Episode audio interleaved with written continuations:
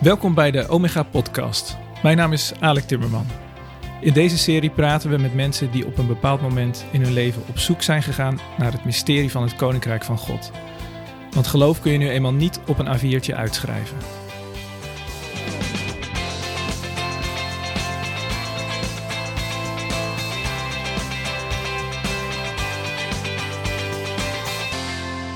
Tegenover mij zit Menno Helmes. Menno is leider van de Vineyardbeweging in de Benelux. Hij is ook voorganger van de Vineyardgemeente in Amersfoort en in Wageningen. Je kent hem misschien nog als presentator van het EO-televisieprogramma Man-Vrouw of Helpdesk Live. Uh, dat is lang geleden al, hè? Hij woont met zijn vrouw in het prachtige Renen en hij heeft een groot hart voor het Koninkrijk van God. Menno, welkom. Dank je. Um, we liepen net eventjes een uh, rondje door jouw huis en uh, toen kwam, ik even op je werkkamer en dat stond echt vol met uh, apparatuur. Dat is een halve studio. je bent gemeenteleider, maar misschien ben je dan toch ook nog half televisiemaker. Dat komt wel goed uit in de coronatijd, of niet? Ja, dat ben ik half. Maar wat je hebt gezien in die studio is alle, hoe zeg je dat, muziekapparatuur. Dat is eigenlijk een erfenis uit mijn studietijd. Ik heb op conservatorium gestudeerd in Rotterdam. En daar studeerde ik elektronische muziek en compositie aan het eind.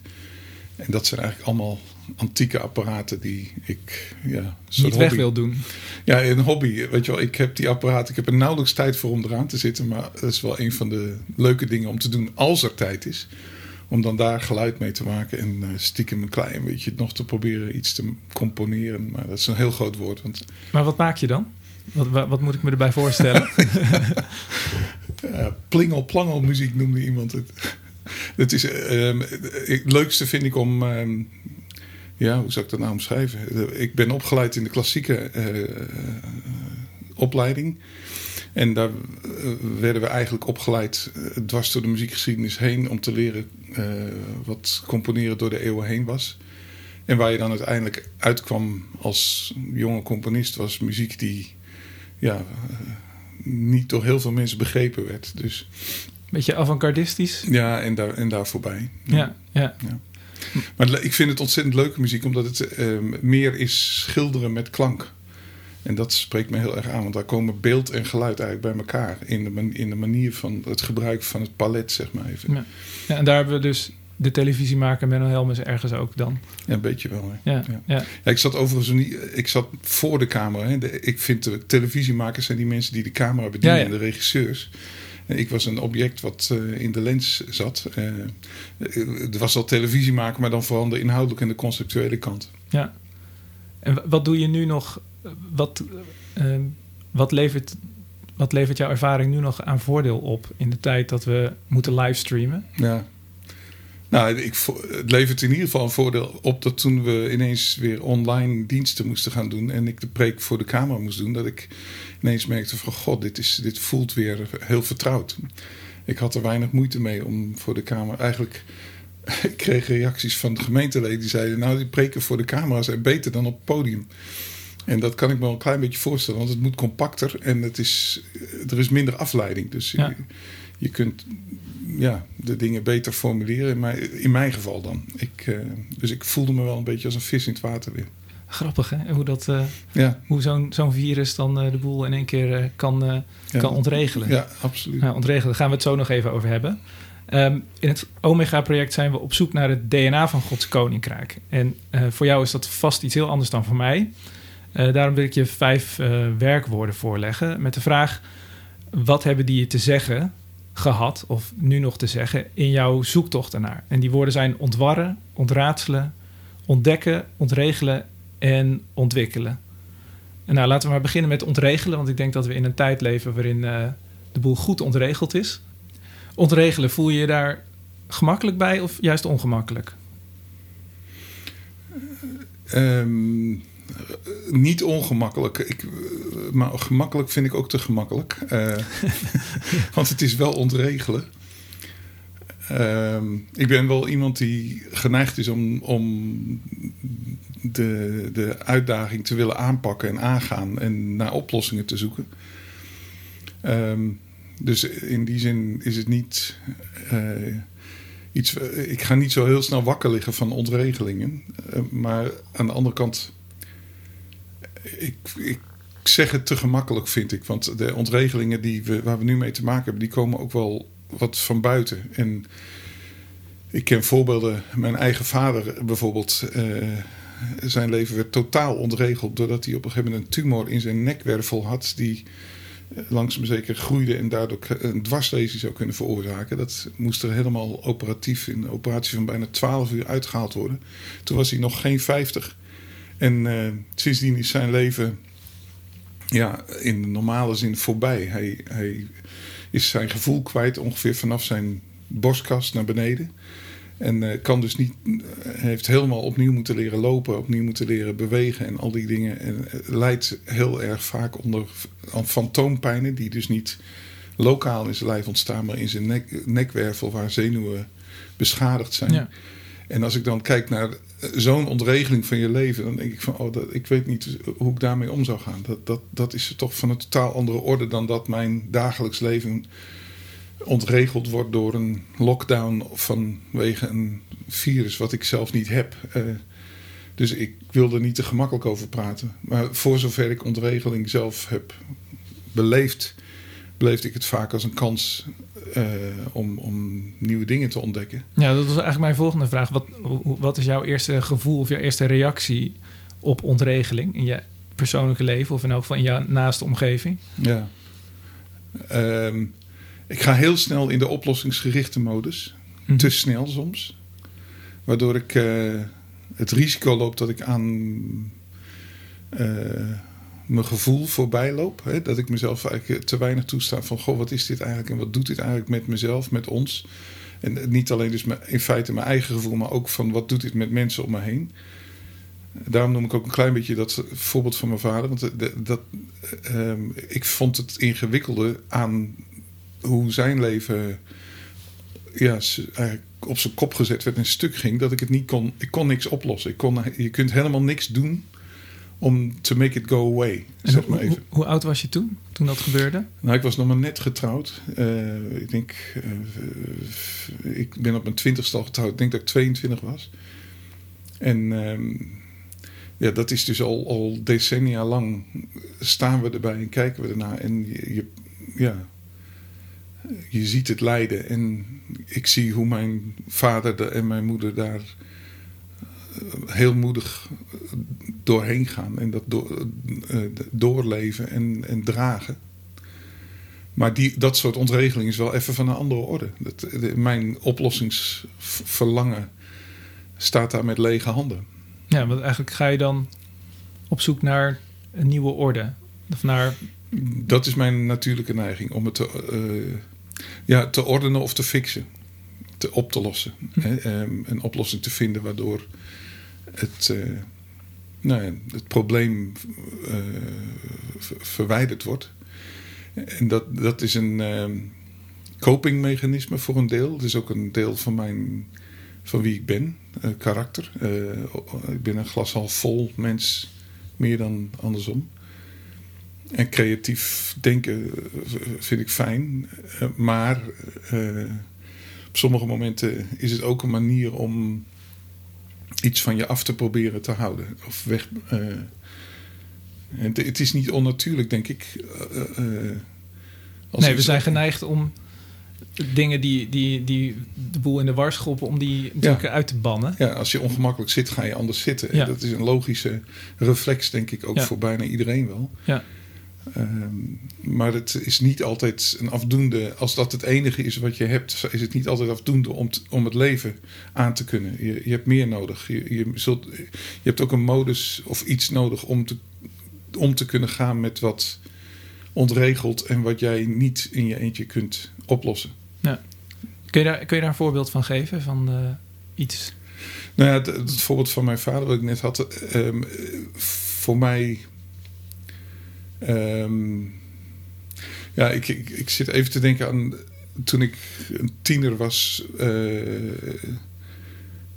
was ik ook nogal uh, in, de, in, de, aan het, in, in de war aan het raken. Uh, door de, en langzaam zeker werd ik mij steeds meer bewust van het grotere plaatje. dat hoort bij die leeftijd ook.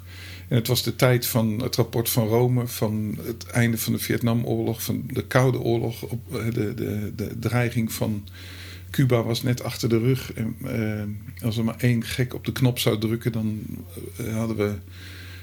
Ja, dan was het misschien wel het einde van de wereld door alle kernbommen die klaar stonden. En ik kon als tiener maar moeilijk een toekomst zien.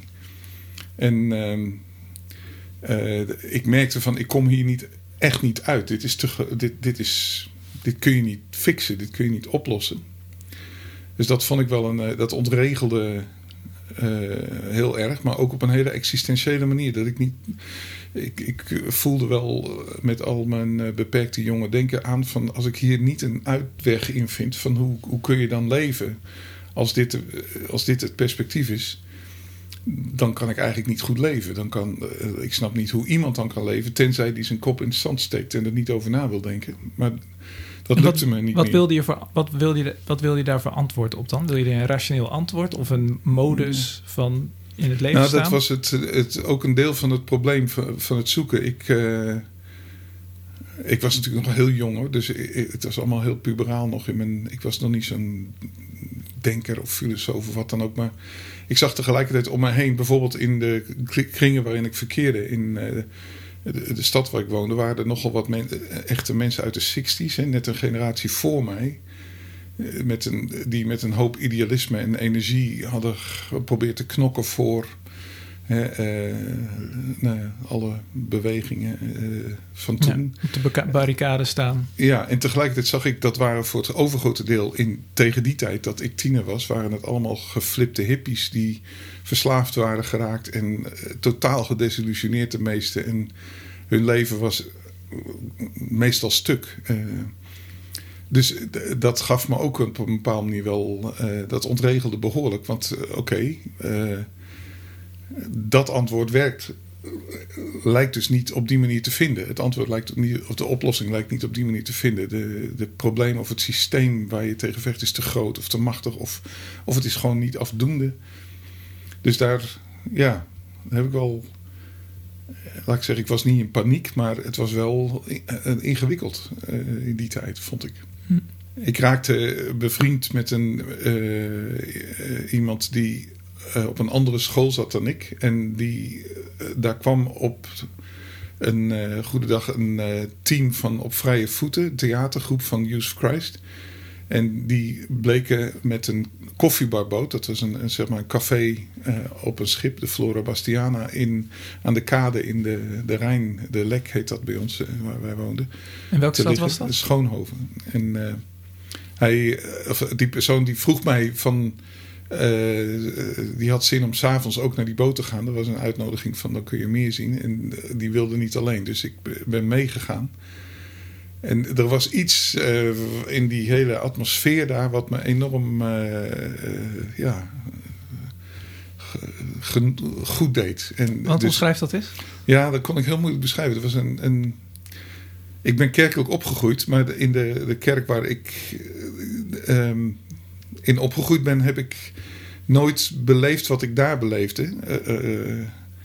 een soort vanzelfsprekendheid en tegelijkertijd op een hele nieuwe manier voor, voor mijn gevoel. Het was alleen maar wat, een, een gevoel, een relevantie van gelovig zijn, van christen zijn, van omgaan met de Bijbel en met Jezus, die, die me fascineerde en die ook tegelijkertijd een bepaalde rust.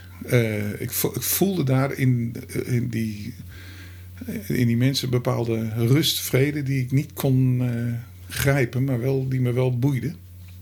En dus ik ben toen er een uitnodiging rondging om ook in de weken nadat dat schip vertrokken zou zijn, lokaal zo'n groep te bezoeken, ben ik op ingegaan. En ik heb daar eigenlijk een heel jaar lang, elke week ben ik daar geweest. En pas na, in de loop van een jaar begon ik iets te, met, mijn, met mijn begrip te vatten van waar dit over ging. Dat dat ging over een relatie hebben met Jezus, de, God, de, de Zoon van God. Uh, En hoe dat dan er een beetje uit zou kunnen zien en waar dat zou kunnen beginnen. Dus pas na een, na een jaar ben ik op een gegeven moment begreep ik van oké, het begint bij een keuze maken van op de knieën gaan bidden en antwoord geven op zijn uitnodiging om zijn volgeling te zijn. En dat had je met je kerkelijke opvoeding dus Nee, niet eh, meegekregen? Nou, eh, het kwartje viel, was niet gevallen. Ik, eh, het zal vast aan mij gelegen hebben dat ze het misschien wel hebben uitgelegd vanaf de kansel, maar ik, ik had dat nooit. Het was nooit tot me doorgedrongen. Nee. En het, het wonderlijke was toen ik op een gegeven moment eh, de, eh, besloot van... oké, nou dat ga ik doen, dat, dat wil ik. Eh, alleen op mijn kamertje, eh, geknield voor mijn bed... en heel onbeholpen die dingen gezegd tegen Jezus. En ik wist niet wat ik doen moest verder, dus ik, heb, ik had het allemaal uitgesproken. Toen ben ik maar gaan slapen. Maar ik weet, weet nog dat ik de volgende ochtend wakker werd... en dat ik ineens me bewust werd van dat, datgene wat ik had geproefd bij die mensen aan rust, aan vrede, dat zat ineens ergens in mij. Eh, ja, ja. En dat voelde op een, of dat, dat ja, voel is niet, het, niet eens het goede woord, maar ik, ik werd me daarvan bewust. Maar ik werd me ook bewust dat dat een antwoord was op die uitdaging, die, ik, die verwarring die ik voelde over de wereld, het leven, de, de gebrokenheid daarvan. Ehm, dat vulde eigenlijk dat, die, dat vacuüm, die ruimte. Ik kwam tot rust daardoor. Ook, ook terwijl die, al die grote wereldproblematieken natuurlijk absoluut niet opgelost waren met mijn kleine gebedje. Maar ik, had, ik kwam thuis daarin. ja, je, in jouw perspectief, ja, je perspectief was veranderd eigenlijk.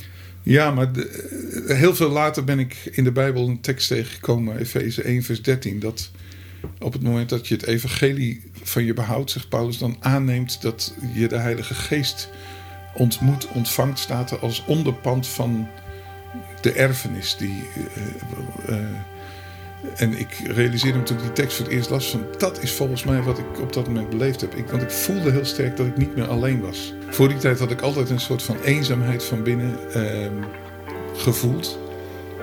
En die was weg. Ik, eh, eh, en ik, die kon ik niet meer terugkrijgen ook. Dat is heel apart. Dus dat, eh, Ja. dat bracht rust. Ja.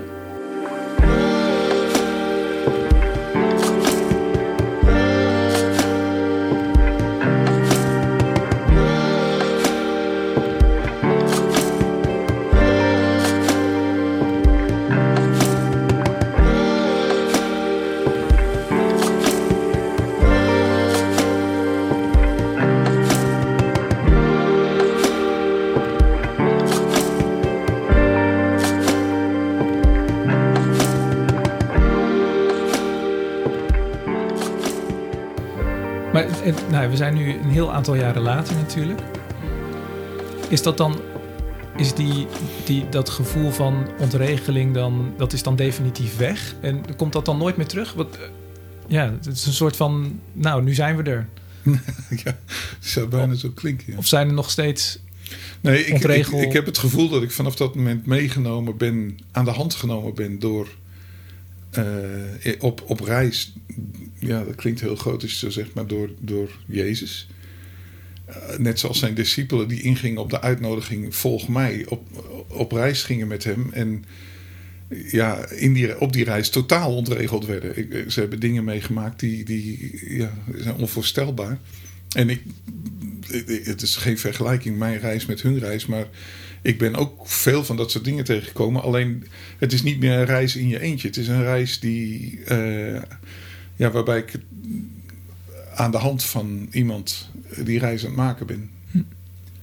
en k- kies je als, ehm, als leider er ook wel eens voor om nou, de boel even op te schudden, zeg maar, om te ontregelen? En zo ja, hoe doe je dat? Hm. Is dat comfortabel genoeg voor je om te doen? Ja, ik vergeet het vaak om, om dat te doen. Ik- Volgens mij is het een hele goede manier om mensen te helpen. Maar eh, om, mijn oplossingsgerichtheid eh, is me nog steeds. Ja. Natuurlijk, dat is een, dus ik heb de neiging om, de, om op die manier eh, nog steeds de, uit, de uitdaging te willen verzachten waar mensen te, in, in terechtkomen. Ik moet ook zeggen, soms denk ik het leven ontregelt al genoeg. eh, mensen al genoeg. Als je kijkt nu naar de hele crisis waar we nu in Ja. zitten met het coronavirus. ehm, ik weet niet of mensen naar mij kijken om nog meer ontregeld te worden. Ik, ik denk wel dat dat eh, een uitdaging is om mensen te helpen om uh, anders op die ontregeling te reageren. Ja, ja, want je kan dus, daar hadden we het natuurlijk net over, je kan er natuurlijk voor kiezen om door die ontregeling in je schulp te kruipen. Uh, om het discomfort als het ware zo ver mogelijk weg te houden. Maar ja, je moet er op een gegeven moment aan geloven, toch? Ja, ja. De, ik denk, je moet er. Moet, uh, je kunt soms, denk ik, vaak, misschien denk ik niet anders dan er doorheen. Uh, het is niet te ontlopen op een bepaalde manier. En hoe, hoe kom je daar dan doorheen? Hoe, hoe, hoe ga je het aan? Daar denk ik zit de, de uitdaging. En uh, voor zover ik daar dan zicht op heb, is de, mijn antwoord in ieder geval: dan moet je niet in je eentje doorheen. Uh, dat is de vondst voor mijn leven in ieder geval. Dat ik aan de hand van iemand God zelf je bij de hand wil nemen om daar doorheen te hm. gaan. Ja. Ja, ik hoorde, ik had een gesprek laatst met, met iemand en die, die zei: We zien God zeker in, als we het over God hebben, zien we in, God in Genesis 1 eigenlijk vooral orde scheppen. Maar hij haalde een filosoof aan van Ruler en die heeft het eigenlijk over de God die ontregelt. Die mm. eigenlijk de plannen zeg maar, van de, de natie, nou, Psalm 2 bijvoorbeeld, gaat er natuurlijk heel erg over, juist in de war schopt, zeg maar. Hoe, um, dat is heel tegen, hoe zeg je dat? Dat is heel counterintuitive als het ware. Hmm. God die chaos brengt. Hoe, eh, hoe kijk je ja, terwijl als je in het begin zie je dat eh, God, God Genesis 1 tot 3, dat God de orde in de chaos brengt en God ons betrekt in het ordenen van de chaos. Dus er is in, in die zin is het counterintuitive tegen natuurlijk dat je. Uh, je, je natuur, zo ben je gemaakt volgens mij, om op die manier te helpen ordenen. Maar voor zover God degene is die uh, ontregelt. Uh, want ik denk dat, dat een deel van de ontregeling die plaatsvindt om ons heen niet. Ja, het gaat, laat ik zeggen. Hij is er niet, niet bij, maar het is niet per se dat het, zijn, het werk van zijn handen is, maar eerder het werk van onze handen. waar wij ons losmaken van God. Um, voor zover God dan ontregelt, ontregelt hij ons denk ik om ons daar uit te trekken. Om ons bewust te helpen worden dat we dit niet in ons eentje moeten doen. Dat we niet, het niet in ons eentje kunnen doen. En ons eigenlijk terug te brengen naar waar het begon in Genesis 1 tot 3. Uh, eh, waarbij we aan zijn in, in, in de relatie met hem. Ik vind het zo prachtig in Genesis dat dan beschreven wordt dat God Adam en Eva die cultuuropdracht geeft eh, eh, om te heersen over die prachtige schepping die hij gemaakt heeft. En dat verder uit te breiden, die glorie die daarin zit en die ordening. En dat God dan elke dag wandelt in de hof en uh, de, de mensen ontmoet. En, en dat ze de dag doornemen. Dat, en misschien nadenken over en wat nu en hoe doe je dit? En dat Adam vragen stelt, dat stel ik me zo voor. Het staat er niet letterlijk, maar en je ziet dan, als het misgaat, dan zie je dat dat is wat er misgaat. Adam verbergt zich voor God als God, de, nadat hij van die boom gegeten heeft. Als God weer komt en God hem opzoekt. En ik denk dat als God be, uh, expliciet ontregelend in mijn leven komt, dan is het om mij weer terug te trekken naar die ontmoeting. Ja, ja, dus eigenlijk om de bestaande orde ja. die is scheef gegroeid af te breken ja, mijn orde die autonoom is. Op het moment dat ik autonoom probeer orde te scheppen in mijn leven, dan denk ik dat, dat dan kom ik hem soms tegen als mijn tegenpartij die mij ontregelen wil om mij weer aan hem te verbinden.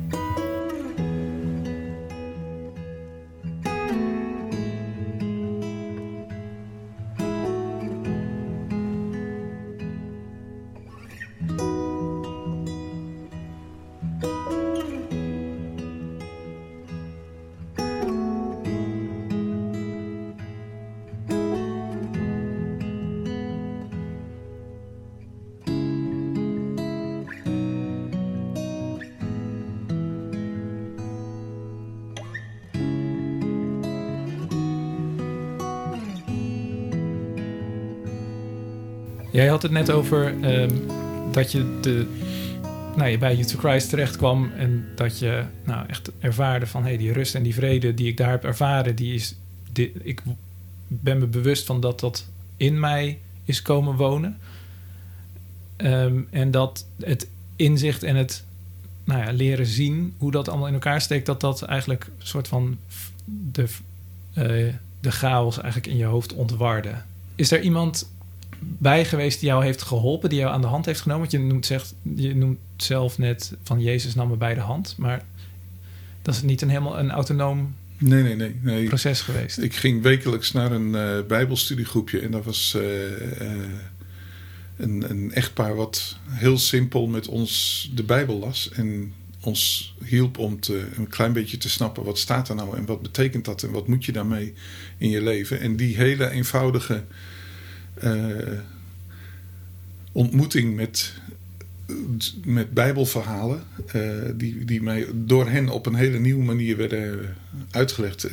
Ik, nogmaals, ik zat in de kerk en ik, dat gebeurde elke zondag, maar op een of andere manier hadden zij een taal die, die mij hielp om het echt te pakken, echt te, te horen. En dat bracht mij langzaam zeker tot een punt waarbij ik begon te beseffen: hé, hey, dit, gaat, dit gaat over een relatie met, met God. Dus die mensen ben ik zielsdankbaar. Als ik mij goed herinner, heb ik op een gegeven moment aan hun ook gevraagd: van, hey, ik begrijp nu dat er ergens iets, een begin moet zijn van die weg met God. Hoe doe je dat dan? Waar, hoe begint dat dan? En die hebben mij volgens mij toen ook uitgelegd. Uh, op dat, hoe je dan op, hoe je kunt bidden. Ja. Hè? En hoe dat persoonlijk jezelf met God verbinden, jezelf aan Hem overgeven eruit ziet. Ik hoor je eigenlijk ook zeggen, uh, in hoe ik ben opgegroeid, heb ik eigenlijk het nooit helder gehad. Maar nu legden mensen het uit in een taal die je kon begrijpen en daarmee begonnen kwartjes te vallen. Ja, ja en als je me vraagt wat is dan het verschil in die taal, dan vind ik het moeilijk kan het moeilijk uitleggen. Misschien was het ook wel de, niet alleen de taal, maar ook de setting. Hè? Je zat dan samen in een huiskamer, heel uh, intiem op een bepaalde manier, heel echt dichtbij. Vergeleken bij in de kerkbanken met een dominee ver weg, die, waar niks mis mee is. Alleen voor mij was dat, denk ik, op, te formeel. Ja. En iets wat je met de paplepel wordt ingegoten. Ja, je, hmm. Het is een, een, goudvis die niet beseft dat hij in het water zwemt, als Bijna, het ware. Ja, ja, ja. Denk, ik, denk ik wel. Ja. Dus in die zin was het, het, het, tegenkomen van datzelfde verhaal... maar in een andere taal, op een andere plek... met een hele andere toon... was ook een soort ontregeling die, die hielp om, om te horen, om te luisteren. Ja. Dat is wat ontregeling denk ik wel vaak doet dat het je de oren doet spitsen. Er gaat iets in je systeem werken van... oh boy, wat gebeurt hier en hoe kijk daar, hoe geef ik dat een plek? En daardoor ga je opletten en luisteren. Ja. De andere ding is, ehm, wat ik, de, de confrontatie met de reis van mijn medemensen, die ik niet in de mal van mijn reis kan stoppen. Uh, daar heb ik heel veel hulp gehad aan een principe wat wij in de Vineyard proberen uit wat Wimber, onze kerkvader, zeg maar even uh, ooit um, uitlegde in een, in een toespraak. Hij, hij kwam met een drie, uh, drie begrippen. Hij zegt: je kunt in de samen zijn in kerk of andere contexten praten over een bounded set, een centered set of een fuzzy set. Bij een, sorry, een bounded set heb je eigenlijk een conventie van iets zit zo en niet zo. En als jij het met mij eens bent dat het zo zit, dan ben je in. En als jij er anders over denkt, dan dus ben je out. 1 of 0. Binair, 1 of 0, ja, zwart of wit. En um, dat is een hele, nou ja, een, een, een, hele uh, verstikkende manier van denken. Uh, maar ook heel erg een controlerende manier van denken. Fuzzy set is het andere uiterste waarbij je zegt: hé, hey, ik ben oké, jij bent oké. Als jij er zo over denkt, ik ben er, denk er zo over. Even goede vrienden, uh, maakt niet uit. Uh, Klinkt verbind... heel goed. Ja, maar tegelijkertijd gaat het ook nergens heen. Het gaat, het gaat ook nergens over. Want het maakt allemaal niks uit. Het is totaal relativisme en totaal individualisme. 100% autonomie en geen verbinding meer. Want ja, who cares dus, eh, hoe jij erover denkt. Ik denk er zo over. En eh, ik, ik stoor me niet en ik verbind me niet. de, de, de set daartussenin is een model van denken waar wij proberen, wat mij erg helpt in ieder geval. En wat we proberen ook toe te passen in onze gemeentepraktijk. Als we nou eens Christus in het centrum hebben en we zijn allemaal aan het leren om zijn volgeling te zijn. Ehm, en wat betekent het dat Christus mijn, het centrum is voor Mhm. hoe ik omga met mijn tijd, met mijn relaties, met mijn seksualiteit, met mijn geld, met mijn eh, positie enzovoort. Dan zoeken we samen naar eh, in, in zijn woord en in, de, in de, hoe hij zich openbaart. eh, in wat, wat, zou die, wat zou hij willen op dat vlak? Alleen hoe waar jij vandaan komt en waar ik vandaan komt, is heel verschillend. Dus jouw Ja. weg naar dat centrum heeft hele andere hobbels die jij over moet dan mijne. En door jouw karakter en mijn karakter wat verschilt, zul jij misschien veel soepeler bewegen naar het centrum en ik misschien wat haaksere bochten maken. Maar ik heb wel ruimte om jouw reis jouw reis te laten zijn. Ja, we zijn allebei op weg. Precies. Terwijl ik me niet losmaak van jou. We, we, we- hè, ik, jij bent, ik kan jou bemoedigen, proberen te bemoedigen, aan te moedigen op een manier die bij jou past, zonder dat ik mijn reis in het verdrukking komt daardoor, omdat elke reis hetzelfde zou moeten zijn of zo. En ik, ik hoef ook geen afstand te nemen en te zeggen van nou ja, zoek jij het lekker uit, ik doe het zo, het fuzzy set. Ja. We kunnen, want we, zijn al, we herkennen elkaar in het zoeken naar waar is Jezus, hoe doet Jezus Ja. dit en waar, hoe, hoe volgen we hem? En dan gaat dus veel meer over relatie. En ik verhoud me op een andere manier Ja. tot Christus dan dat jij dat doet. Ja. En daarmee hou je wel de verbinding. Precies, Ja, precies. Een mooi, een mooi idee. Ja. Kom je als gemeenteleider mensen tegen op dit moment waarvan je echt voelt van, oh ja, die, die hebben een soort verwarring in hun leven. Misschien wat jij ooit had als jongere, ehm, waarbij ze ja, een soort van verstrikt zitten. Hm. En wat zie je dan? Ja, het is grappig. Ik realiseer me als je de vraag zo stelt, dat ik neig te zeggen: ja, elk gemeentelid wat ik tegenkom, eh, ja, brengt mij in verwarring. Eh, als, als ik het zo mag zeggen. Omdat de, de, misschien is dat mijn eigen, maar de, ik, ik vermoed het niet. Maar de, de neiging is om je eigen verhaal en je eigen eh, lens, oplossing, of, of een oplossing is het niet, maar het filter, of de, manier waarop je de werkelijkheid bent gaan beleven en invullen, om die te projecteren op, op iedereen en alles.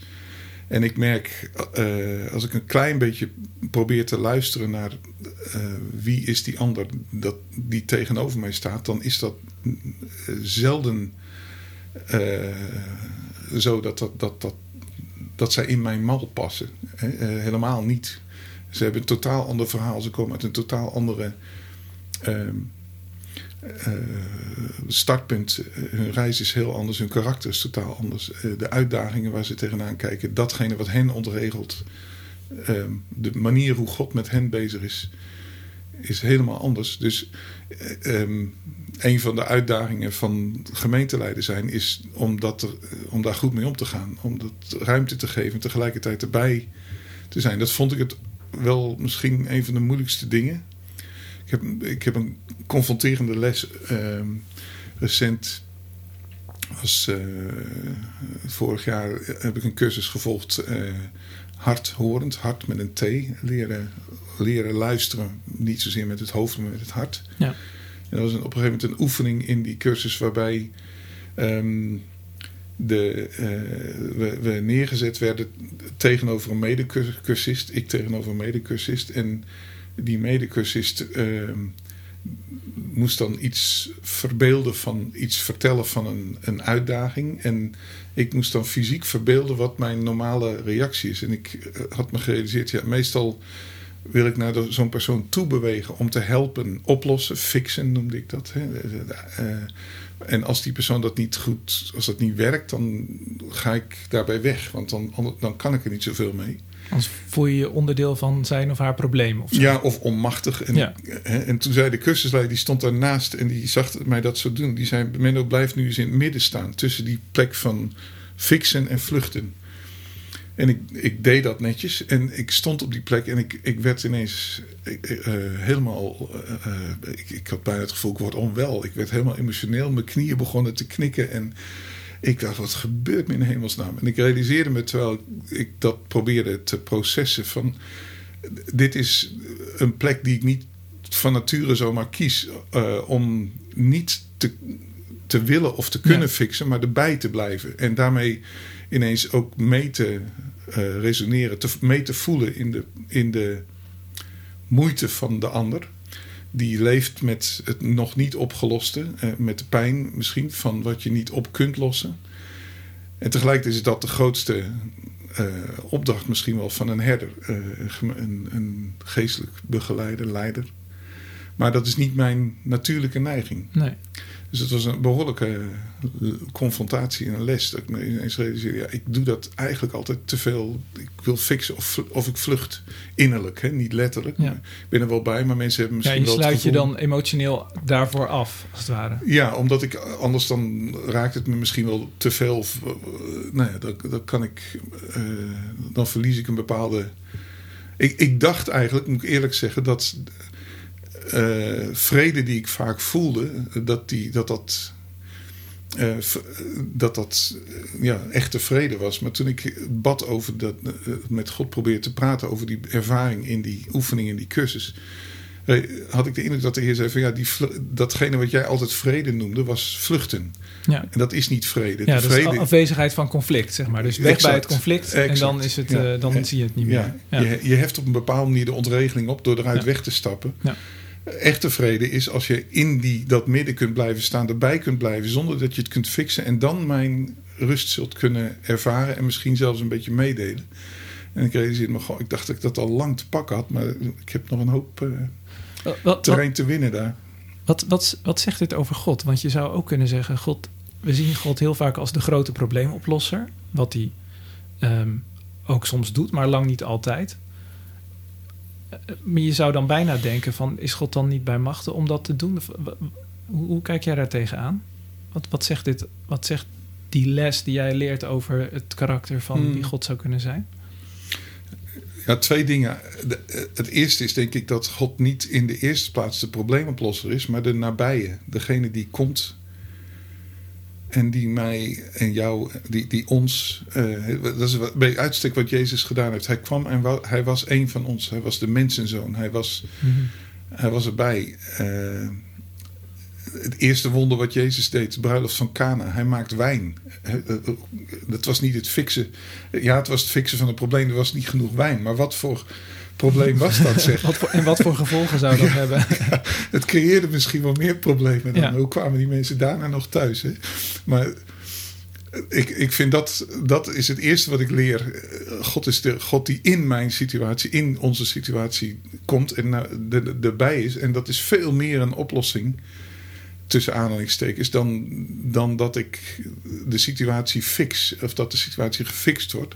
En dat is gek genoeg ook wat ik bij mijn prille geloofsleven toen de tijd. Dat is wat ik heb ervaren ja. heb. God... Ja, er was niet opeens wereldvrede. Nee, de, de, de, het Koude Oorlog was niet, was niet voorbij nee. toen ik dat gebed gebeden heb. En, en uh, het rapport van Rome lag nog steeds op tafel. En, maar ineens was God bij mij. Uh, God met ons, dat is de naam die Jezus ook krijgt, Immanuel. Uh, ja, en God, zijn, zijn naam in het Oude Testament betekent natuurlijk ook: Ik ben die ik ben. Dus ja. dat, ja, exact. En, en het tweede is dat de, de oplossingen. Um, uh, ik, Jezus kwam ook en heeft heel veel opgelost. Heel ja. veel mensen werden, die ziek waren, werden genezen. En die, die vastzaten in allerlei gebondenheden, die werden bevrijd. En uiteindelijk heeft hij de zonde van de wereld in zichzelf weggedragen. Dat is, als, dat is, dat is pas een oplossing. Maar de oplossing zit niet uh, in, de, in het oplossen. Als nee. je begrijpt wat ik bedoel. Uh, het, zit in, het zit ook heel erg in hoe hij dat gedaan heeft. Ja, het zit in het verbinden. Ja. En samen met hem uh, orde in de chaos vinden. En, en, en zijn koningschap zichtbaar maken. Het is ook eigenlijk wel. Het staat wel haaks op hoe we in de maatschappij tegen God kijken. God wordt toch een beetje gezien als een soort van. In elk geval laten we zeggen, bij het inmiddels niet meer gelovige volksdeel als een soort van Sinterklaas die uh, al je problemen oplost. Of in elk geval hoog, zo zeg ik het vaak, hoog op een wolk zit met een heel groot paneel voor zich waar hij op de knoppen drukt en dan gebeurt er wat op aarde. Maar dat is dus, dat is dus niet Ja. jouw ervaring. Nee. Nee, God is niet de quick fix eh, van, van alle dingen. De- en ik zou zeggen gelukkig maar. Want eh, de- diep van binnen zou, zou ik, of voel ik dan bij zo'n beeld ook een heel diep wantrouwen. Omdat alles wat de werkelijkheid is, ademt een heel andere, andere ja, harteklop uit. Zo werkt de werkelijkheid helemaal niet. Het is een dynamische, eh, ja, relationele. eh, ja, hoe zeg ik Wat voor woorden kun je daar nou voor vinden? Het, eh, de, de, de, werkelijkheid is relationeel, laat ik het zo maar Ja. zeggen. De- alles ademt dat uit. Ja. Nou, je zou eigenlijk, als ik je zo door, over hoor praten... en we, nou, we zitten nog bij het thema ont, ontwarren... dan hoor ik eigenlijk je zeggen dat de, de verwarring verdwijnt niet door eh, pasklare antwoorden... maar door nabijheid. Door Ja, dat je elkaar ontmoet en elkaar leert kennen. En in jouw geval ook doordat je God leert kennen... en je een relatie aangaat... waardoor een aantal dingen ja. duidelijk worden... zonder dat Ja. dat over rationele antwoorden gaat. Ja, ja de, de, de werkelijkheid, ik zou er nog iets aan toe willen voegen, bestaat ook in bevrijding uit de controle. Uit, uit, uit, uit, ja, uit de, en het overgave aan een relatie meer dan eh, de kramp van het fixen. Ja. Ik, ik moest net eh, denken even aan die film The Truman Show. Ik weet niet of je die kent. Daar zit dat beeld eh, gek genoeg ook een beetje in. Hè? Van, Ja. Ergens zit er een regisseur die aan alle knoppen draait... en die de werkelijkheid van Truman creëert. En, en eh, de, uiteindelijk dan, eh, dan zie je hoe die zich langzaam maar zeker bewust wordt... van er, er klopt hier iets fundamenteel niet. Nee. En daarmee uiteindelijk daar uitbreekt. Dat, zit wel, dat is wel een heel grappig beeld. Want wat is er dan daarachter? Daarachter is er dus helemaal geen controle meer. Er is niet meer een beeld van iemand die aan de knoppen zit. Op die manier. Of zelfs maar aan de knoppen wil zitten op die manier. Ja. Wat heb je dan eigenlijk voor veiligheid? En dan eigenlijk voor houvast? En ik denk dat daar zit, de, daar zit het hem. Daar, daar zit relatie. Daar zit een God die bij ons komt. Die Jezus heet. Die, Ja. Die we bij name kennen. En die... eh, is grappig, ik heb altijd naar die film gekeken als juist iets heel humanistisch. Van we hebben God niet nodig. We moeten ons juist ontworstelen aan die totale controle. Maar het is Mm. eigenlijk ook een verkeerd beeld dus van dat een God... ja, ik gebruik hem een beetje als een allegorie Ja, nee, voor... ik snap het, hè, ja. Nee, want het is, natuurlijk, ja, het is natuurlijk juist het beeld wat de verlichting ons heeft gegeven van Ja. God. Veel meer dat deïstische van Ja. eh, God die eh, zit ergens ver weg en die bemoeit zich eigenlijk niet Maar daar, daar ons. zit volgens wat vind ik leuk in die film, dat die, die argwaan van die Truman die op een gegeven moment loskomt en die, die steeds groter wordt. Dat is ook volgens mij de argwaan die, die bijna iedereen die met een dergelijk godsbeeld leeft, diep van binnen voelt. Want als hij zo is, wa- waarom? En dan komen alle ingewikkelde vragen. En als je dan geconfronteerd wordt met een God die in Jezus hier naast jou komt lopen, dan in één keer dat ontregelt totaal. Want wacht even, eh, eh, was u niet degene die aan de knop in de hemel de boel regisseerde? En hoe zit dit dan? Eh, Dan krijg je ineens een confrontatie die, die, eh, die vind ik prachtig in de evangelie. Dat, je dat ook ziet. Dat mensen raken helemaal de kluts kwijt van eh, wie, wie Jezus is. En tegelijkertijd uit alles blijkt, ja, hij is God. Dit is overduidelijk en niet te ontkennen. Ja. Maar het hele paradigma gaat op zijn kop. Ja, ja, ja. Ja, dat is inderdaad het ontregelende. En dan, daar, je moet opnieuw, eigenlijk op- opnieuw tot een nieuw inzicht komen. En je hele, nou wat je zegt, je hele paradigma, je hele wereldbeeld moet op zijn kop. Ja. Om die nieuwe werkelijkheid te zien. Ja. En daarin ook te leren leven. Want ik denk dat je een hoop gedrag of een hoop eh, patronen die je hebt opgebouwd, dat je die blijf je vrolijk herhalen. Maar die botsen natuurlijk met, die, met die werkelijkheid. En ik vind het bijzondere daarin dat eh, Jezus raakt daarmee, of God raakt daarmee in zijn komst hier, eh, in, in, in zijn zoon. De kern van dat dilemma, wat aan het begin van de Bijbel geschetst werd, wat ontregeld wordt, is onze controle. En wat wat hij terugbrengt is de relatie. En dat is wat je in het begin in Genesis 3 perfect beschreven ziet. Het ging over God die in relatie, die een mens creëert naar zijn beeld en zijn gelijkenis, die die, die betrekt in zijn schepping en in, in het in cultuur brengen daarvan. En wij die zelf keuzes beginnen te maken en ons losmaken van die relatie en daarmee alles verliezen. We, we denken controle te krijgen door die boom van kennis, want dan worden we even wijs als God, eh, zouden we denken. Mhm. Dan worden we als God en vervolgens verliezen we de controle over alles. Ja. Maar ook de relatie. Ja, heel paradoxaal. Eigenlijk ga je, eh, zeg maar, je, je jaagt naar hetgene wat niet de prioriteit Ja. heeft. En daarmee verlies je eigenlijk wat je het liefste wil ook meteen. En dat was voor mij zo confronterend in die oefening, in die cursus. Dat eh, ik, ik deed precies wat Adam en Eva altijd deden. Ik, ik ging fixen of ik vluchtte. En uiteindelijk, ik, heb, ik realiseerde me eens, dat heb ik ook wel eens teruggekregen van gemeenteleden. Dat ze het gevoel hadden van, eh, ben je er nou echt? Hè? Eh, of ben je me alleen maar aan het oplossen? En als je me niet kunt oplossen of als ik dat niet wil, dan waar ben je dan? En dat ik me realiseerde van ja, maar dat is ook wel het. Ik vind dat ook het allermoeilijkste om, om erbij te zijn, om de relatie te hebben en Ja. niet de controle. Ja, ja. Maar dat, daar zit ook de ontregeling en de paradox eh, van de zondeval, denk ik. Eh, God heeft die niet gecreëerd, die heb ik gecreëerd. Ja. Eh, die hebben wij gecreëerd. Ja. Hij wilde er voortdurend zijn, hij wilde erbij zijn in die spanning. Maar doordat, ik dat, doordat we dat maar niet makkelijk pakken, eh, ja, vluchten we in die gevangenschap van controle. Ja. En raken we de relatie kwijt. Ja.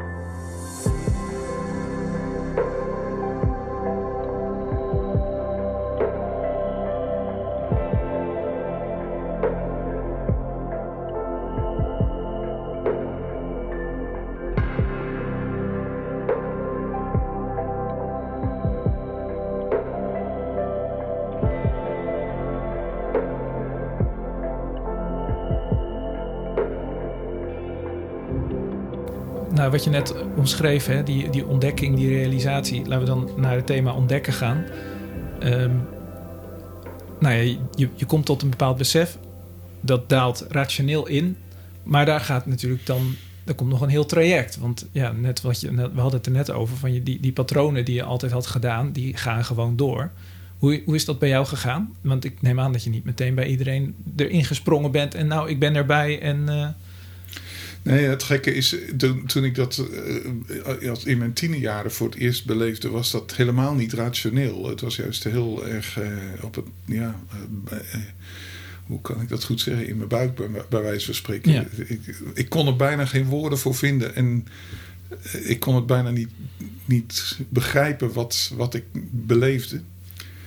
En die, dat, die confrontatie in die cursus was eigenlijk, die, die bepaalde me daar weer bij. En die maakte me bewust hoe vaak ik eh, eigenlijk toch weer in die gevangenschap, in die, in die cel, in die kooi kruip van controle, van fixen of vluchten.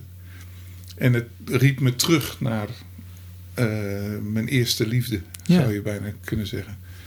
En, en, eh, of het bracht me weer terug in die spanning en de uitdaging. En eh, om elke keer weer, ik zeg het maar zo, tot bekering te komen.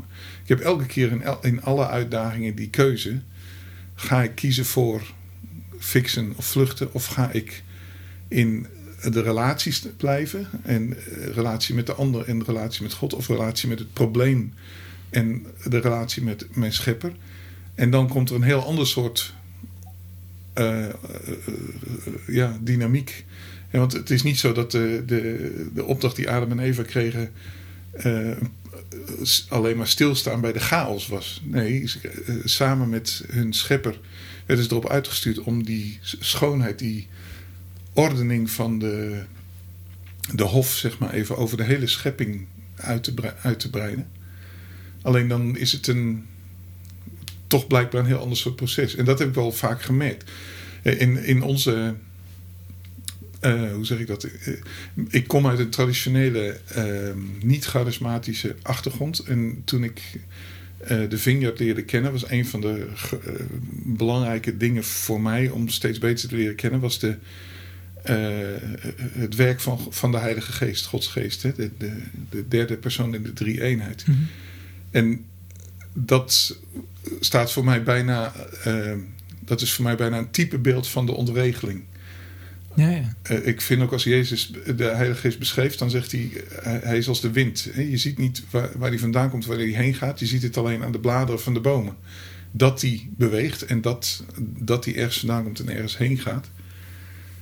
En eh, tegelijkertijd zegt Jezus, als hij eh, op aarde is geweest en, en weggaat, ik ga weg omdat het beter voor jullie is.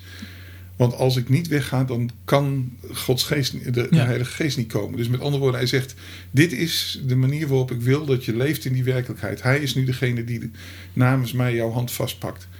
En dat is dan Gods geest. Eh, Hij die ik niet zie. Ik zie niet waar hij vandaan komt, waar hij Nee. heen gaat. Jezus hebben we een gezicht gegeven. Die Precies, staat op allerlei plaatjes. En die hebben met de kinderbijbel en van jongs af aan Ja. iconen enzovoort. En En dan- som- soms denk ik, "Heer, waarom maakt u het nou zo moeilijk? Ja. Was zelf gebleven, dan had ik tenminste... ja. Ik had u misschien kunnen bellen of een e-mail kunnen sturen. Ja. Of, eh, eh, ja, gewoon tastbaar aanwezig. Maar ik denk dat dat de clue is. Dat hij zegt van het is echt beter voor je dat het op deze manier gaat. Dat je leert omgaan met hoe ik wil, hoe ik openbaar wil zijn op die manier. En, En, hoe, hoe is dat voor jou gegaan dan? nou, ik weet nog dat ik toen ik nog niet eh, ik, eh, in, de, in mijn eh, late tijd van de Use for Christ periode leerde ik mensen kennen die dan bij een evangelisch charismatische kerk zaten. En ik, die, die nodigde mij uit om mee te gaan een keer daarheen. En ehm, ik zat in. Ik, ik, ik had wel gehoord van die Pinkster-christenen, maar ik had er allemaal hele vreemde beelden bij. En ik weet nog dat ik in die kerkdienst heb gezeten met een, eh, een enorme knoop in mijn, in mijn maag. En ik heb Ongemak. De hele, totaal ongemak. En Ja. ik heb de hele dienst heb ik mijn. eh, Ja, ik snap nog niet hoe kom ik daar nou bij. Maar ik zat de hele dienst, hield ik mijn stoel vast, mezelf aan mijn stoel vast. Want ik, ik wist niet wat er gebeuren zou. Ik, ik, ik denk achteraf, was ik bang voor dat ik zeg levitation of zo. Ja, ja. Maar ik had de gekste. Ik had ook een, eh, een bepaalde. eh, er was een, een, een bid stond in die. Een, een gebedsgroep in, die, eh, in Schoonhoven, waar ik dan af en toe door mede Use for Christus voor werd uitgenodigd. En ik wist daar zat een, een Pinkstermevrouw bij, die, die profetisch was. En dan had ik nou. Eh, Ik, ik, ik Ja, dat dingen. echt in mijn broek. Ja, precies. Ja, van, dat is die, van die vrouw. Want ik dacht, als ik binnenkom, die gaat al mijn zonden eh, zo. Ja, Dat was jouw beeld van profeten. Ja, die ik gaan dacht dan, dat eh, dat is wat de Heilige Geest dan waarschijnlijk doet. Die, die, dan word ik helemaal ontmaskerd enzovoort. ja, ja. Dus ik, ik had de gekste beelden erbij. Maar dat heeft daarmee te maken dat, denk ik. terwijl hij degene is volgens mij die. Toen ik dat voor het eerst dat gebed bad. en ik, ik die diepe aanwezigheid ineens niet van, eh, van buiten binnen voelde komen. En die mij totaal thuis bracht en vrede eh, gaf die ik nog nooit gekend had. Ik denk dat hij dat was. Hm. Jezus zegt, eh, eh, dat is die tekst in Efeze, maar ook eh, waar Jezus zelf zegt: Zie, ik sta aan de deur en ik klop. Als iemand open doet, zal ik binnenkomen en een maaltijd Hm. met hem houden. Ja. Dat is de, de, het beeld van intimiteit. Samen aanliggen aan tafel, zoals ze in die tijd deden. Eh, eh, ja, ik denk dat ik dat ervaren heb. Dus dat ik zo eh, bijna panisch was voor die ontmoeting. Dan moet ik achteraf denk van bijna lachwekkend. Maar het heeft te maken met dat eh, eh, de Heilige Geest in zijn kern, in zijn wezen, is ontregeling. Omdat je eh, niet kunt grijpen en hij jou wel grijpt. Ja, ja.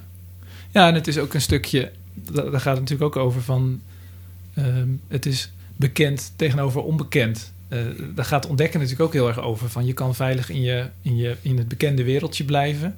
Of je kan je wereld verbreden en eh, de grenservaring als het ware opzoeken Ja. en zien dat je wereld zich eigenlijk uitbreidt. Ja, ja en hij, ik, ik denk dat hij je vaak naar die grens toe lokt. Bij uitstek. En met wat voor doel?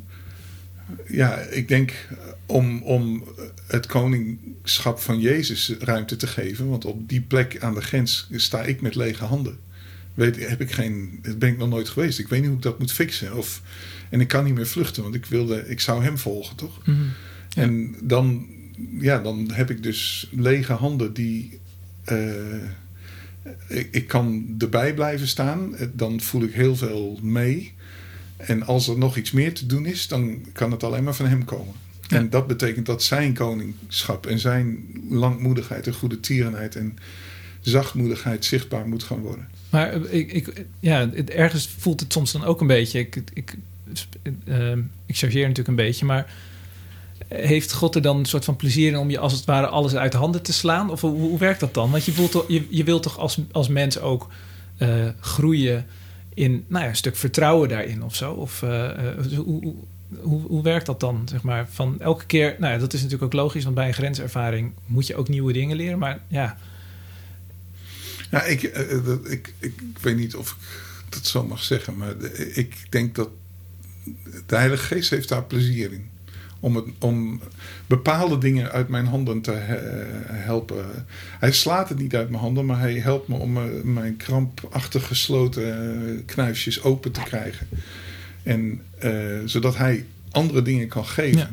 Maar de, de clue zit hem in de, in de, in de overgave, in, in het mezelf toevertrouwen en de controle in die zin even los te laten en de hand vast te pakken van degene die mij helpen Ja. wil en mij leiden wil en mijn handen vullen wil. Maar ik kan niks ontvangen als ik die mijn knuisten gesloten hou. Kun je voorbeelden noemen van dingen die je hebt moeten loslaten? Je hebt het natuurlijk over, we hebben het uitgebreid over controle gehad. Zijn er nog meer dingen waarvan je echt voelt van, oh ja, ik moet dit nu echt laten gaan? Ja, ik vind eh, de, de, in de Vineyard hebben wij eh, sterk het principe dat we niet alleen maar spreken, maar ook bidden voor mensen. En dat we ruimte willen maken voor de, de, de, de nood van anderen. En willen bidden voor, bijvoorbeeld als iemand ziek is, willen we concreet samen met die persoon bidden eh, en voor genezing ehm, bidden, genezing uitbidden enzovoort. En ik heb ja, heel vaak gestaan met mensen die ziek waren en die gebed wilden ontvangen, genezing wilden zoeken bij God. En die dan ja, eigenlijk een beetje naar mij keken. Jij bent de voorganger, jij bent de, de, de, de, de man die het Die het allemaal weet. die het kan, die het weet hoe het moet. En ik, dat ik denk van ja, ik weet hele mooie gebeden te bidden, maar ik heb de kracht niet, de, de, de, het charisma niet, het weet ik veel niet wat. Het komt niet van mij. En ik heb, ik heb ook niet de controle over Gods geest. Eh, dus dan sta ik zelf met, ook met mijn handen, eh, met lege handen. Open handen wel, die God moet vullen. En als hij ze op dat moment niet vult, dan. En, wat ik dan heel vaak. eh, Ik heb minstens net zo vaak meegemaakt dat op, op het moment dat we dat baden het niet gebeurde als dat het wel gebeurde. Ik denk misschien Mhm. eerder dat de balans omslaat naar momenten dat het op dat moment niet gebeurde. En dan niet alleen. Ik voel me dan verantwoordelijk naar die, diegene die ontvangen wil. En ik, het is heel moeilijk, vind ik, om daar dan bij te blijven staan. En ik heb de neiging om dan God te moeten te willen uitleggen of verdedigen. Ja. Dus ik, net zo hard als die persoon ben ik ook op zoek dan naar van... Heer, hoe, hoe, hoe werkt dit nou? U, u zegt, op zieken zullen zij de handen leggen en zij zullen genezen. En dan doe ik dat en het, is, het gebeurt nog niet. Wat moeten we nou doen? Hoe bent u nou... Ik, ik, wil, hè, ik, moet, ik wil bijna u nu kunnen verklaren naar die ander. Want ik weet, ik ken u genoeg nu om te weten dat u niet ons maar laat bungelen. Maar, maar hoe werkt het dan nu wel? En eh, ja, ik, heb, ik, ik kan het niet altijd uitleggen. Ik weet het gewoon niet altijd. Nee, dus dan, wat je dan loslaat is het, misschien het, het willen invullen voor, voor de reden waarom God dit dan wel of juist niet doet of zo. Ja, ja en ook, ook wel, ik, op een bepaalde manier laat ik opnieuw dat fixen los. Ik kan het voor die ander op dat moment niet oplossen. Ik kan er alleen maar bij staan met net zo'n groot vraagteken in mijn ogen als dat die ander heeft. En net zo'n geloofsstrijd eh, ehm, als die ander. En, en het is heel moeilijk, vind ik, op, op zo'n moment om te spreken. Want bijna alles klinkt dan als een placebo. Hè? Uh, van hou vol. Hoewel recent had ik, uh, ik, ik. bad samen met een ander gemeentelid voor een, uh, iemand in een van onze gemeenten. die had echt veel last van zijn linkerknie. hield er erg van om te rennen en als joggen. En mm -hmm. kon dat niet door die blessure. En wilde graag naar om gebed vragen. En er gebeurde niks op dat moment. Ehm, we vroegen, we baden voor de knie en we vroegen van, merk je enige verbetering? Uh, nee, niks. En ik, ik had toen, ik, het voelde als, eh, dit, oh, wil ik dit nou zeggen? Ik heb gezegd van, nou weet je, eh, laten we elke week ervoor bidden. Volgende zondag, als het nog steeds zo is, laten we er weer voor bidden. En ik dacht, ja, ik, heer, ik voel me moet ik dit nou wel zeggen? Is dit een placebo? Is dit, wat, wat doe ik nou? En tegelijkertijd zei hij uh, de volgende zondag, dat heeft me enorm aan het denken gezet, omdat ik dacht van hoor eens, ik vraag het één keer aan God en hij doet niks, dan is het blijkbaar zijn wil. Mm -hmm. En ineens opende je de deur voor mij om anders daar tegenaan te kijken. Om te denken van hé, hey, nou misschien mag ik blijven komen. Misschien, mag ik, uh, misschien is het wel helemaal niet Gods wil, maar zijn er hele andere dingen aan de hand waar ik, die, die, waar ik doorheen geleid word nu. En dat was ook zo. Heb ik denk ik een, ik weet niet meer hoeveel zondagen daarvoor gebeden. Maar uiteindelijk was, in, was er ineens wel een doorbraak. Was zijn knie wel beter. Maar wat liep hij weg? Niet zozeer verheugd over die les over zijn knie, maar over dat zijn godsbeeld helemaal veranderd ja. was.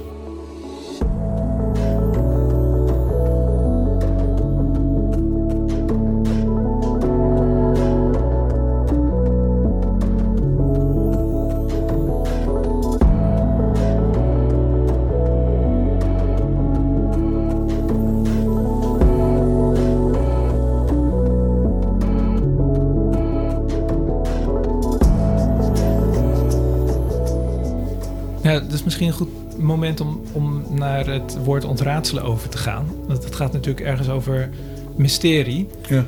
Um, en ja, dat is toch wel een van de, ja, toch een beetje van de hete hangijzers. Misschien ook juist in meer de evangelische beweging. Van de een geneest wel, de ander geneest niet. Mm -hmm. En we weten het niet. Waar sta jij in het um, je verhouden tot dat mysterie? Is het een mysterie? Mm -hmm. Zeker. Ik vind voor mij wel. En misschien is het meer nog een relatie dan een mysterie. En, en soms sta ik uh, huilend in het midden, zeg maar even. En weet ik niet. Uh, ik, ik, uh, weet ik, heb ik gewoon geen antwoorden. Nou, wat is dat voor relatie dan? Van iemand die iets vraagt en die niks terugzegt. Dat voelt toch ja, dat, dat is niet zo. Alleen hij zegt niet, het, hij geeft niet de antwoorden die ik wil. Het ja, maar soms zegt hij toch gewoon niks? Nee, maar dan is hij. Uh, um, ik weet niet of je dat ook kent, maar uh, dat soms mensen bij je kunnen zijn en je hand alleen maar vasthouden, kan nu natuurlijk niet in coronatijd, maar.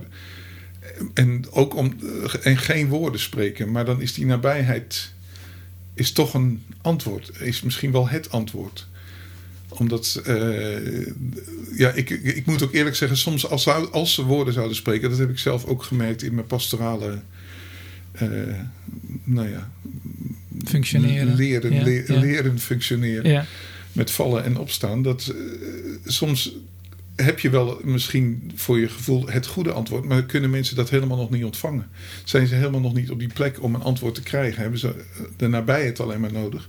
En ik vermoed dat dat bij ons mensen vaker uh, aan de orde is dan we zelf doorhebben. Dat eh, God heeft zeker een antwoord. En kan, kan het je allemaal uitleggen als je. Maar dat is niet wat je nodig hebt op dit moment. Dat is misschien wel helemaal niet wat je aan kunt. Dat zou, ja, dat zou je misschien wel verpletteren als je het antwoord. Als hij je zou vertellen hoe het werkelijk zit. Ja. Ja. Ik vind ook heel bijzonder als Job in de Bijbel is het, het boek bij uitstek wat daarover gaat. Als je aan het eind van het boek Job met al zijn vragen en, en ook eigenlijk bijna um, ja, ik weet niet of je het zo kan zeggen, maar de, uh, gebalde vuist naar God, terwijl hij wel in gesprek, het gesprek zoekt met God. Als je dan Gods gesprek met hem ziet, dan, dan ik, ik, toen, elke keer als ik dat lees, ben ik helemaal van me apropos. Want je ziet een gesprek met Job waarvan ik denk van Job, hoe kun je hier nou blij mee zijn? Je, je krijgt helemaal geen antwoord op je vraag. Waarom zou je hier genoegen meenemen? Ja, ja, En aan het eind valt Job op de knie en zegt hij: ik had, ik, Heer, ik wist niet waar ik het over had. Ik, eh, ik kende u alleen maar van afstand en nu ken ik u van aangezicht tot aangezicht. En waar heeft hem dat dan in gezeten? Niet in die laatste ontmoeting, toch? Nou, in de ontmoeting. Maar in die laatste ontmoeting? Of, ja, of ik weet het niet. Ja. Maar er gebeurt iets in dat laatste hoofdstuk... waardoor Job thuiskomt... terwijl hij de antwoorden rationeel... Ik snap ze niet, zoals, hij, zoals de Heer dan spreekt. Ik vind het wel indrukwekkend en bijzonder... maar het zijn geen antwoorden op de vragen die hij stelde... zoals ik ze zou stellen. Maar toch uh, ontmoet Job God op een manier die hem thuis brengt en tot rust brengt. En, hij, en die hem op de knieën brengt. En dan denk ik van, uh, dat is, waarschijnlijk zit dat meer, nou dat is in ieder geval voor zover ik het ervaren heb. Ik heb vaak niet de rationele antwoorden nodig. Ik heb Gods hand op mijn hoofd nodig. Mhm. En de troostende nabijheid van Gods geest op, op dat moment. En als ik die kan uitdelen, help ik waarschijnlijk mensen meer op bepaalde momenten dan dat ik ze vertel hoe het zit. Als ik dat al snap. Ja. Zijn er nou dingen in je geloofsleven of thema's misschien in het geloof waarvan je eerst dacht: oh ja, ik snap het helemaal en die juist onduidelijker zijn geworden? Of waar je dus meer in de relatiesfeer je toe moet verhouden in plaats van de cognitieve, rationele manier? Ja, ja, ik moet dan. Nou, wat ik daar straks heb verteld over dat leren kennen van de Heilige Geesten. Maar daarnaast eh, denk ik twee dingen. Aan de ene kant uh, hoe ik de Bijbel lees. De Bijbel is voor mij Gods woord. Maar ik heb uh, vanuit mijn traditie heel lang gezocht naar het verhaal kloppend maken. En het helemaal begrijpen. En uh, hoe, langer ik de Bijbel lees, en dat is nu al, bijna uh, eh, 40 jaar, dan hoe meer ik merk ik dat het lukt me niet. Ik, ik kan dat niet uh, op die manier kloppend krijgen. En ik kom, kom veel verder als ik het lees van, met een, meer een open hand en vanuit een relatie met God. Heer, wat bent u mij aan het zeggen door dit woord nu vandaag? En dat vind ik tegelijkertijd ook heel ingewikkeld, want uh, ook dat creëert weer een soort van ja, bewegende ondergrond voor me. Ik dacht, uh, ik had altijd zoiets van: oké, de Bijbel. Ik denk dat de Bijbel klopt van A tot Z, maar ehm, ik kan je niet uitleggen hoe dat dan zit. Het voelt heel tegenstrijdig. ja, dat is het is ook. Maar dat is ook bijna niet uit te leggen aan iemand die daar niks mee heeft. Die denkt, ja, het klopt of het klopt niet. En als het klopt, dan moeten we erachter kunnen komen hoe het dan zit. Toch? Dan kan je dat, mij dat, nou, wat ik net zei, dan kan, kan je mij dat op een A4'tje geven. Ja, en tegelijkertijd heb ik dan ook wel moeten leren zeggen van ja, denk je werkelijk dat ik dat zou kunnen als uh, bijbelgeleerden er al 2000 jaar hun hoofd overbreken van wat, wat gebeurt hier allemaal en wat staat hier allemaal? Ik, uh, ik, ik weet niet, de, de ik heb heel veel gehad aan onderwijs van een van onze theologen, Derek Morphew, die, um, die mij uitlegde over de third quest for the, for the historical Jesus. En die zei van eigenlijk komen we meer en meer tot de conclusie als theologen dat je kunt de Bijbel het beste lezen vanuit de evangelie. Dus in de evangelie ontmoet je Jezus, God met ons. En als je nou vanuit wat je daar ziet gebeuren en wat je Jezus daar hoort zeggen, vooruit en achteruit leest. Hè, dus het Nieuwe Testament verder inleest en het Oude Testament leest. Dan, dan kom je heel, veel verder. Maar vooral wat dat met je doet, is dat je het leest vanuit een ontmoeting ja. met, met God die bij ons gekomen is, met Jezus. En dat helpt mij heel erg. Dat, uh, ik, ik als ik het verhaal kloppend probeer te maken, dan kom ik niet heel. Dan, dan loop ik vast. Terwijl als ik die ontmoeting zoekt met God. Heer, hoe wilt u mij vandaag door dit woord tegemoetkomen, mij, mij leren? Dan wordt het een levend boek, dan zit er een man in dat boek. Ja, dat vraagt wel heel veel vertrouwen. Want als je dus niet kan terugvallen op je eigen vermogen om het kloppend te krijgen, dan moet je wel echt vertrouwen hebben in dat, ja, dat, het, dat degene die dit heeft gebracht aan jou, of degene met wie je in contact komt, dat die, dat die is wie die zegt dat die is natuurlijk. Ja. Ja, en daarin heb ik wel steun aan dat, eh, wat er in de Bijbel staat. Samen met alle heiligen, samen met alle volgelingen van Jezus, zullen we, zijn we in staat om iets te vatten van uh, wie God is. En het is, de, uh, het is inderdaad een zaak van vertrouwen, maar ook van argwaan die je moet houden over. Weet ik zeker dat wat ik zomaar in mijn eentje denk te verstaan van, de, van hoe God zich wil openbaren, dat dat klopt.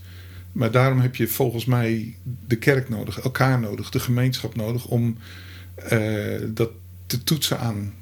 Wat hoor jij eigenlijk, Alek? Wat, hoor, wat horen anderen? Wat, wat beleven ze? Wat lezen ze in dat woord? En ik moet niet mijn eigen openbaring daarin heilig verklaren meteen. Maar uh, waar ik merk van, hey, met de kerk van nu, met de kerk van de eeuwen, beginnen we iets te pakken van wat is God nou eigenlijk aan het zeggen tegen ons mensen. Ja, tegelijkertijd zou je natuurlijk ook kunnen zeggen dat de kerk in het verleden juist heel erg dat verhaal kloppend heeft willen maken, zeg maar. En dat ook, uh, ja, um, soort van vanaf de kansel heeft gepredikt. Dus ja. hoe werkt dat dan? Nou ja, dat, ik, voor mij historisch gezien is dat bij uitstek een van de lessen uit kerkhistorie. Dat we dat maar niet voor elkaar krijgen. En dat we uh, dingen waarvan we toen tussen aanhalingstekens dachten, dat, zo zit het. nu niet anders kunnen zeggen dan, ja, nee, daar zaten we na, helemaal naast. En dat we meer en meer aan het leren zijn. Ook misschien dat we als volgelingen van Jezus door de eeuwen heen langzaam maar zeker ook volwassen aan het worden zijn zo werkt het niet. Het werkt in de relatie met God. Het werkt in de openbaring in die relatie. Het werkt in de gemeenschap van de heilige. Relatie, relatie, relatie. Waarin we samen beginnen te ontdekken, keer op keer weer. Wat is God eigenlijk aan het zeggen? Door zijn woord en door zijn geest hier en nu. Dat klinkt als een heel andere kerk dan de mensen misschien kennen. Of ja, een heel ander beeld in elk geval. In ieder geval, het is anders dan mijn beeld ooit van wat kerk zijn en christen zijn is. Ja. Zeker. Ja. Ja. En tegelijkertijd veel leuker en veel spannender. Ja, veel maar ook al wel ambivalenter, want je hebt geen pasklare antwoorden. Dus als Meestal niet. Nee, nee. nee, je hebt wel een relatie. Ja, ja, misschien is dat dan wel meer waard dan alle antwoorden. Ik moet nog even denken aan uh, die film, of aan dat boek uh, Hitchhiker's Guide to the Galaxy. Heb je mm. misschien ook gelezen? Mm. Dat, dan staan, er is een scène waarin ze bij een soort supercomputer staan. En dan uh, die supercomputer die heeft het antwoord op de vraag: wat is de zin van het leven? En dan.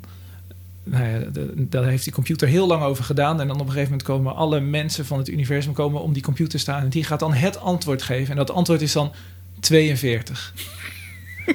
En iedereen kijkt dus ontredderd en in verwarring om zich heen. En die zeggen, oh, wat is dit voor antwoord?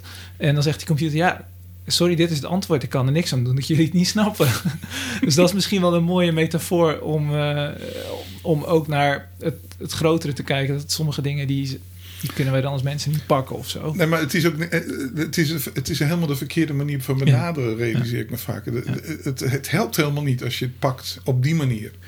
Want terwijl je denkt, oké, ik heb nu de formule voor alles. En is ondertussen de werkelijkheid alweer eh, verder en, en veranderd. En uh, nou, Daar is het leven veel te complex voor. En veel te kort. Ja. Zo, ja. zo is het helemaal niet gemaakt, lijkt het wel. Ja. Nou, we, we, zouden eigenlijk nog één aspect bespreken, maar uh, we zijn eigenlijk gewoon door onze tijd heen. Dus die, uh, die laten we gewoon zitten. Nou, Menno, bedankt voor je verhaal. Dit was de Omega Podcast. Bedankt voor het luisteren. Wil je meer weten over het Omega Project? Kijk dan op omegaplatform.nl. Bedankt voor het luisteren en tot een volgende keer.